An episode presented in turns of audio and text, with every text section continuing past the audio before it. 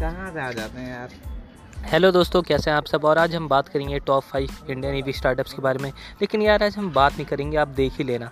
क्योंकि मैं आपको नीचे लिंक दे दूँगा। क्योंकि यार, मुझे पता ही नहीं चलता कि आप मेरी वीडियो देख भी रहे हैं या नहीं।